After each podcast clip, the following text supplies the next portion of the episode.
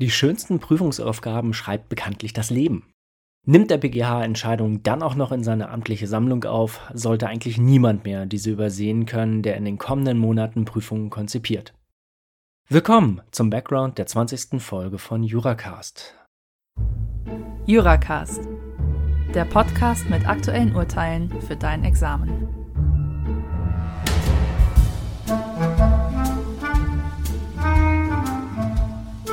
Mein Name ist Dr. Florian Jotze und ich bin Habilitant an der Christian-Albrechts-Universität zu Kiel. Das Urteil ist eine großartige Vorlage, nicht nur für Klausuren im Studium, sondern ebenso als Teil einer Examensklausur und natürlich auch für mündliche Prüfungsgespräche bietet sie viele spannende Facetten. Die wichtigsten möchte ich mit euch in den kommenden 20 Minuten vertiefen und den ein oder anderen Aspekt näher herausarbeiten, den der BGH nur streift. Das vorliegende Urteil befasst sich letztlich mit dem Rahmen, innerhalb dessen der Verkäufer die Gewährleistungsrechte des Käufers zeitlich beschränken darf. Im Ausgangspunkt geht 444 davon aus, dass die Parteien frei über die Gewährleistungsrechte disponieren dürfen und diese beschränken oder gar vollständig ausschließen können. Berufen kann sich ein Verkäufer bekanntlich auf eine solche Vereinbarung dann aber nicht, soweit er den Mangel arglistig verschwiegen oder eine Garantie für die Beschaffenheit der Sache übernommen hat. Neben den allgemeinen Einschränkungen der Vertragsfreiheit, denkt hier an die Sittenwidrigkeit 138 und das Gebot von Treu und Glauben 242, setzt vor allem das AGB-Recht Haftungsbeschränkungen Grenzen. Möchte sich der Verkäufer von der ihm leidigen Haftung freizeichnen, solltet ihr vor allem 309 Nummer 7 und Nummer 8 vor Augen haben. Im Übrigen gehört Paragraph 476 hier zum Basiswissen, womit wir beim ersten Thema des vorliegenden Urteils wären. Die Parteien hatten einen Verbrauchsgüterkaufvertrag geschlossen und in den einbezogenen Auktionsbedingungen die Verjährung der Sachmängelgewährleistung auf drei Monate nach Gefahrübergang verkürzt. Bei gebrauchten Sachen steht an sich 476 Absatz 2 einer solchen Verkürzung der Frist auf unter ein Jahr entgegen. Bei der Anwendbarkeit von 476 Absatz 2 liegen jedoch gleich zwei Probleme. Zum einen lässt sich ausführlich darüber streiten, ob 476 Absatz 2 überhaupt mit der Verbrauchsgüterkaufrichtlinie vereinbar und damit anwendbar ist.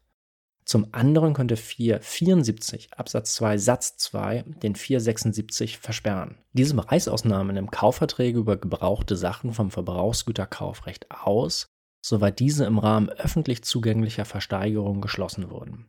Der BGH geht den zweiten Weg und begründet ausführlich, dass 476 Absatz 2 wegen 474 nicht anwendbar ist. Ganz kann Karlsruhe jedoch die Finger nicht von der ersten Frage lassen. In Textzahl 22 stellt der Gerichtshof letztlich als Obiterdiktum fest, dass 476 Absatz 2 gegen die Verbrauchsgüterkaufrichtlinie verstößt. Das möchte ich mir mit euch näher anschauen, besonders weil im deutschen Recht geschulte Juristen hier ein wenig umdenken müssen, um den Konflikt mit der Richtlinie überhaupt zu sehen.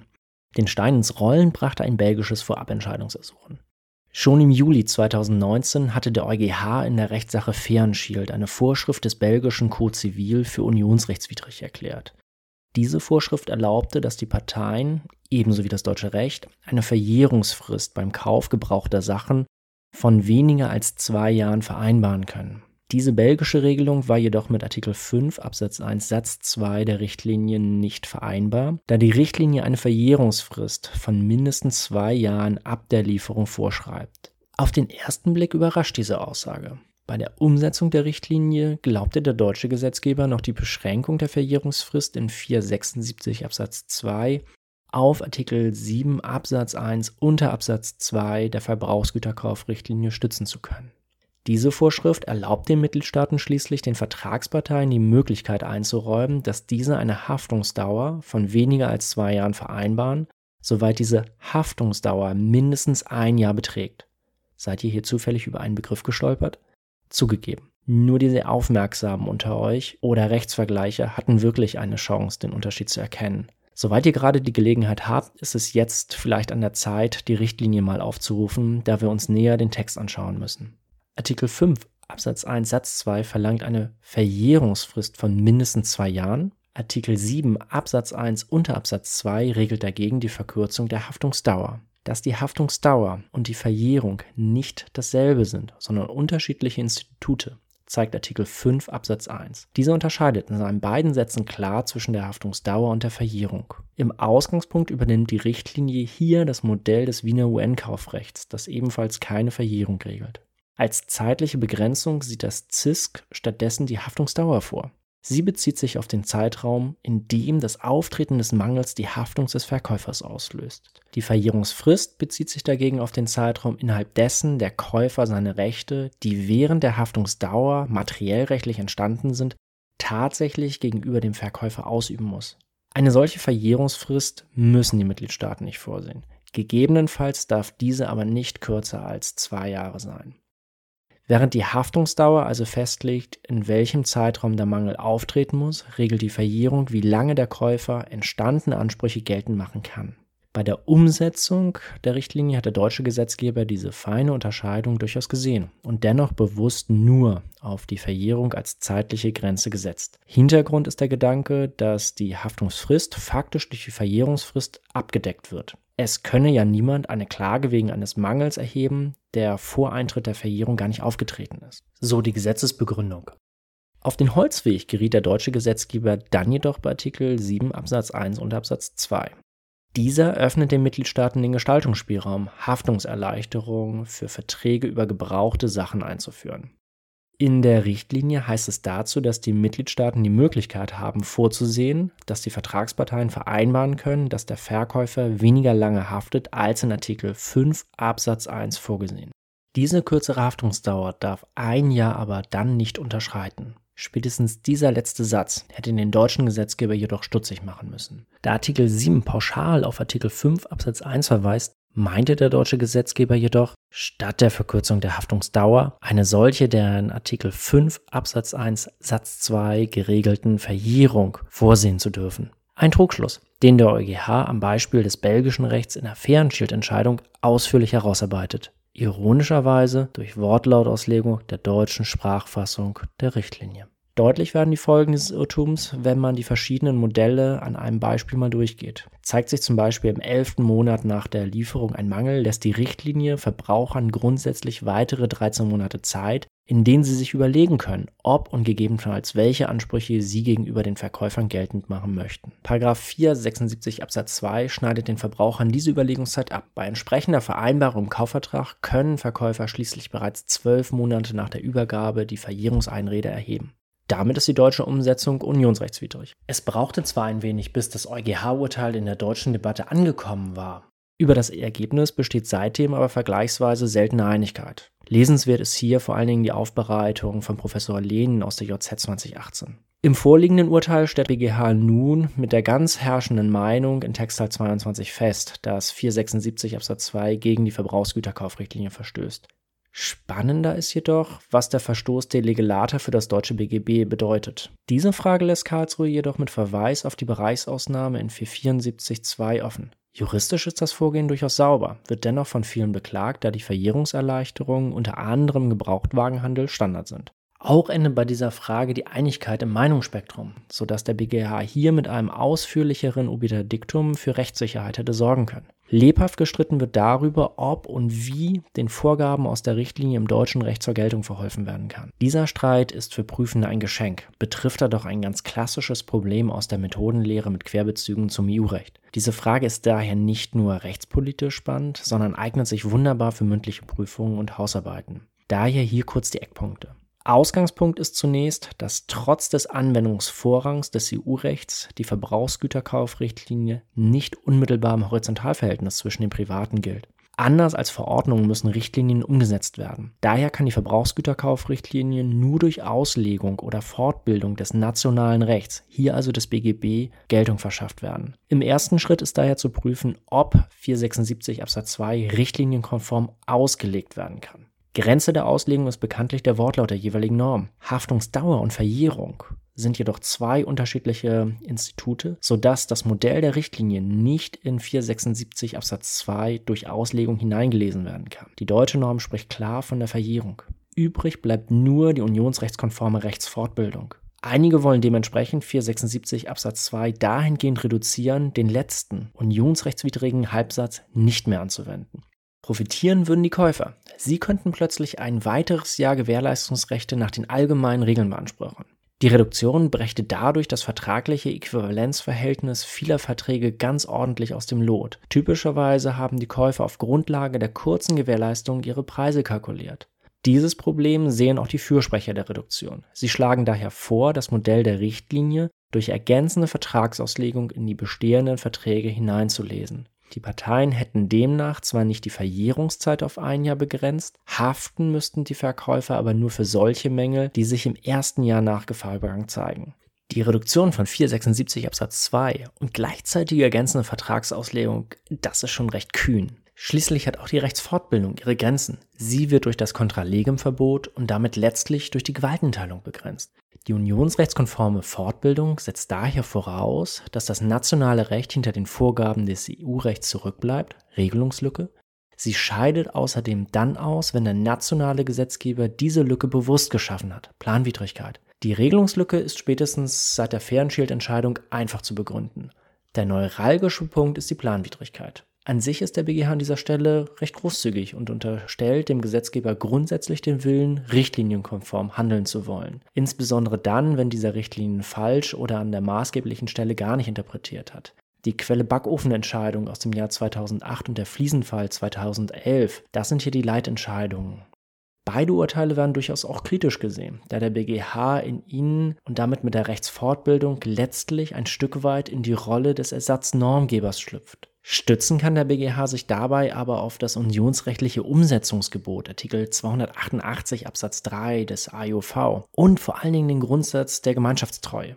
Selbst an diesen eher großzügigen Maßstäben gemessen, dürfte es aber dennoch schwer werden, 476 hier zu reduzieren. Zu deutlich sind die Hinweise, dass der Gesetzgeber keine Haftungsfrist bei der Umsetzung der Verbrauchsgüterkaufrichtlinie regeln wollte. Namhafte Stimmen, unter ihnen Florian Faust im Bekokar oder auch Stefan Lorenz im Myko, sprechen sich daher gegen die Fortbildung aus. Gefragt wäre die Legislative, um den Richtlinienverstoß abzustellen. Die Praxis müsste vorerst weiter mit der Rechtsunsicherheit leben. Mit Blick auf die Gewaltenteilung ist es dennoch wohl richtig, dass sich der BGH im vorliegenden Urteil, jedenfalls als Erobiter Diktum, nicht auch zu den Folgen des Richtlinienverstoßes äußert. Im Januar hat das Bundesministerium für Justiz und Verbraucherschutz nun auch reagiert. Der Referentenentwurf des Gesetzes für faire Verbraucherverträge regelt unter anderem die Umsetzung der gezeigten Fairen-Shield-Entscheidung. Wie zu erwarten war, übernimmt der Entwurf vorerst das Modell der Richtlinie und erlaubt den Parteien bei gebrauchten Sachen die Haftungsdauer auf ein Jahr zu begrenzen, während die Verjährung von zwei Jahren zwingend ist. Zu Ende wird die Debatte damit jedoch nicht sein. Kurz vor der letzten Wahl zum Europaparlament im Mai 2019 hat der EU-Gesetzgeber noch zwei wichtige Rechtsakte auf den Weg gebracht. Sie werden das Verbraucherkaufrecht für den digitalen Bereich einem Update unterziehen. Neu ist die Richtlinie 2019-770. Sie wird Verbrauchern bei Verträgen über digitale Dienstleistungen wie Cloud-Services und Inhalten wie E-Books und Musik Gewährleistungsrechte verschaffen, wie in der Verbrauchsgüterkaufrichtlinie. Da digitale und körperliche Güter heute kaum noch voneinander zu trennen sind, denkt etwa an smarte Uhren, Fernseher und Lautsprecher, gibt es mit der Richtlinie 2019-771 eine neue Verbrauchsgüterkaufrichtlinie. Sie ist parallel zur digitalen Inhalterichtlinie ausgestaltet, sorgt für die nötigen Anpassungen und wird 2022 die alte Verbrauchsgüterkaufrichtlinie ersetzen. Bis dahin haben die Mitgliedstaaten Zeit für die Umsetzung beider Richtlinien, was deutliche Spuren im deutschen Kaufrecht hinterlassen wird. Die neue Verbrauchsgüterkaufrichtlinie zeigt sich zudem offener für die Begrenzung der Haftung des Verkäufers durch das Instrument der Verjährung. Dort Artikel 10 Absatz 4 und 6. Nähere Details möchte ich euch hier jedoch ersparen, die gehören nun wirklich nicht mehr zum Examenswissen. Daher nun zurück auf den Weg des BGH. Karlsruhe akzeptiert die Verjährungserleichterung auf drei Monate, weil der verbraucherschützende 476.2 wegen 474 Absatz 2 Satz 2 gar nicht anwendbar war. Diese Bereichsausnahme vom Verbrauchsgüterkaufrecht setzt voraus, dass jemand eine gebrauchte Sache in einer öffentlich zugänglichen Versteigerung ersteht, an der er persönlich teilnehmen kann. Gedacht ist die Bereichsausnahme für Versteigerung von Fundsachen durch Verkehrsbetriebe 979 und Versteigerung nicht hinterlegungsfähiger Sachen 383. Hintergrund ist die besondere Interessenlage.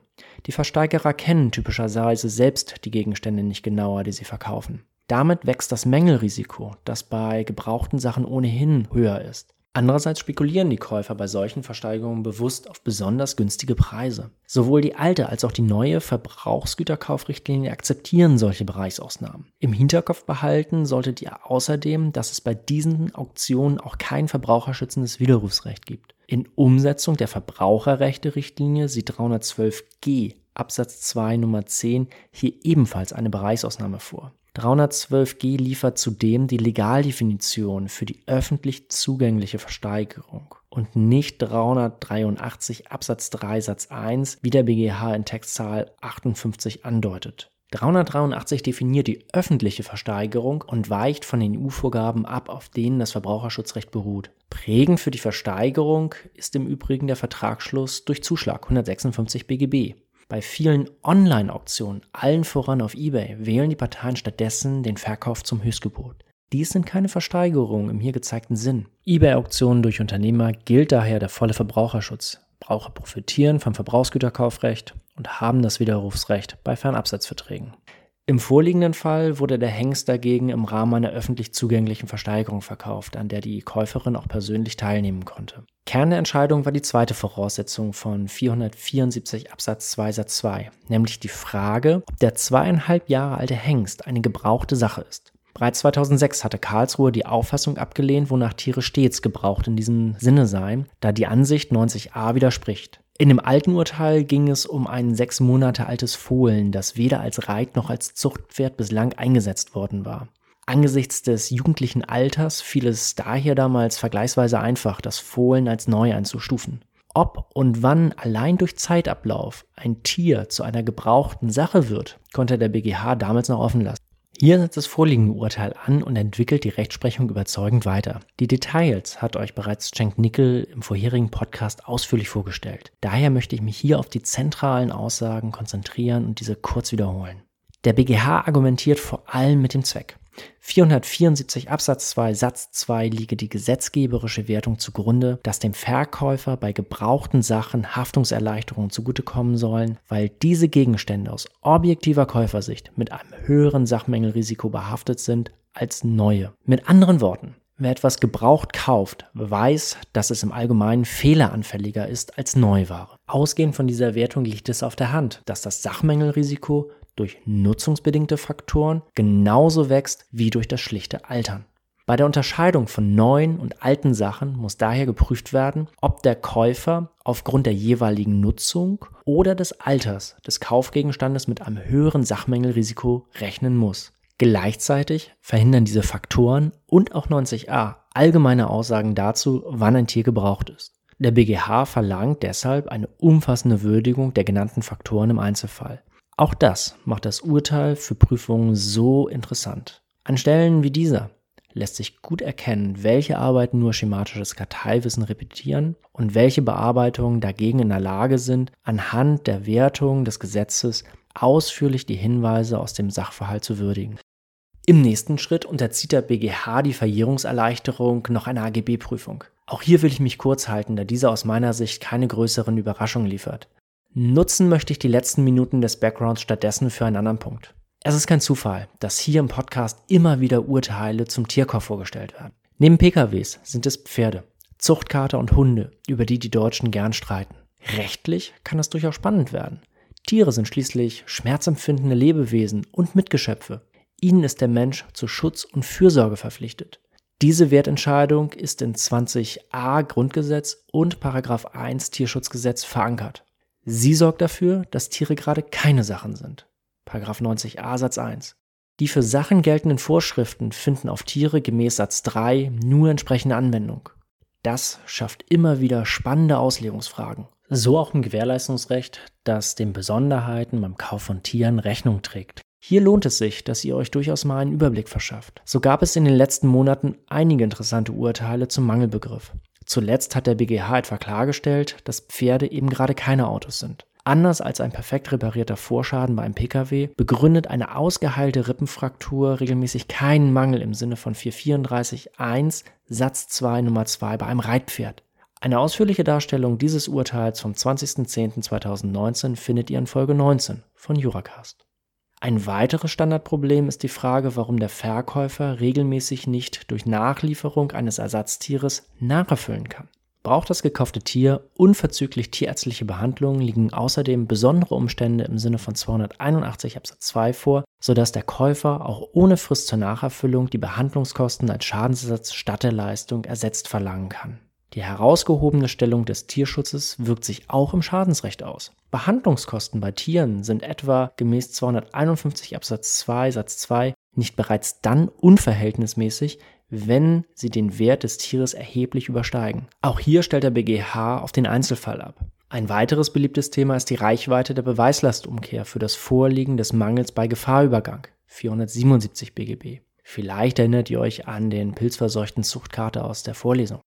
Damit kommen wir zum Ende der heutigen Folge. Bei Fragen und Anregungen schickt mir doch einfach eine Mail. Die Adresse findet ihr auf der Website der Kieler Universität und unter diesem Beitrag auf der Seite von Juracast unter www.examenspodcast.de. Auch eine Übersicht der angesprochenen Urteile und Aufsätze ist dort hinterlegt. Vielen Dank für eure Aufmerksamkeit.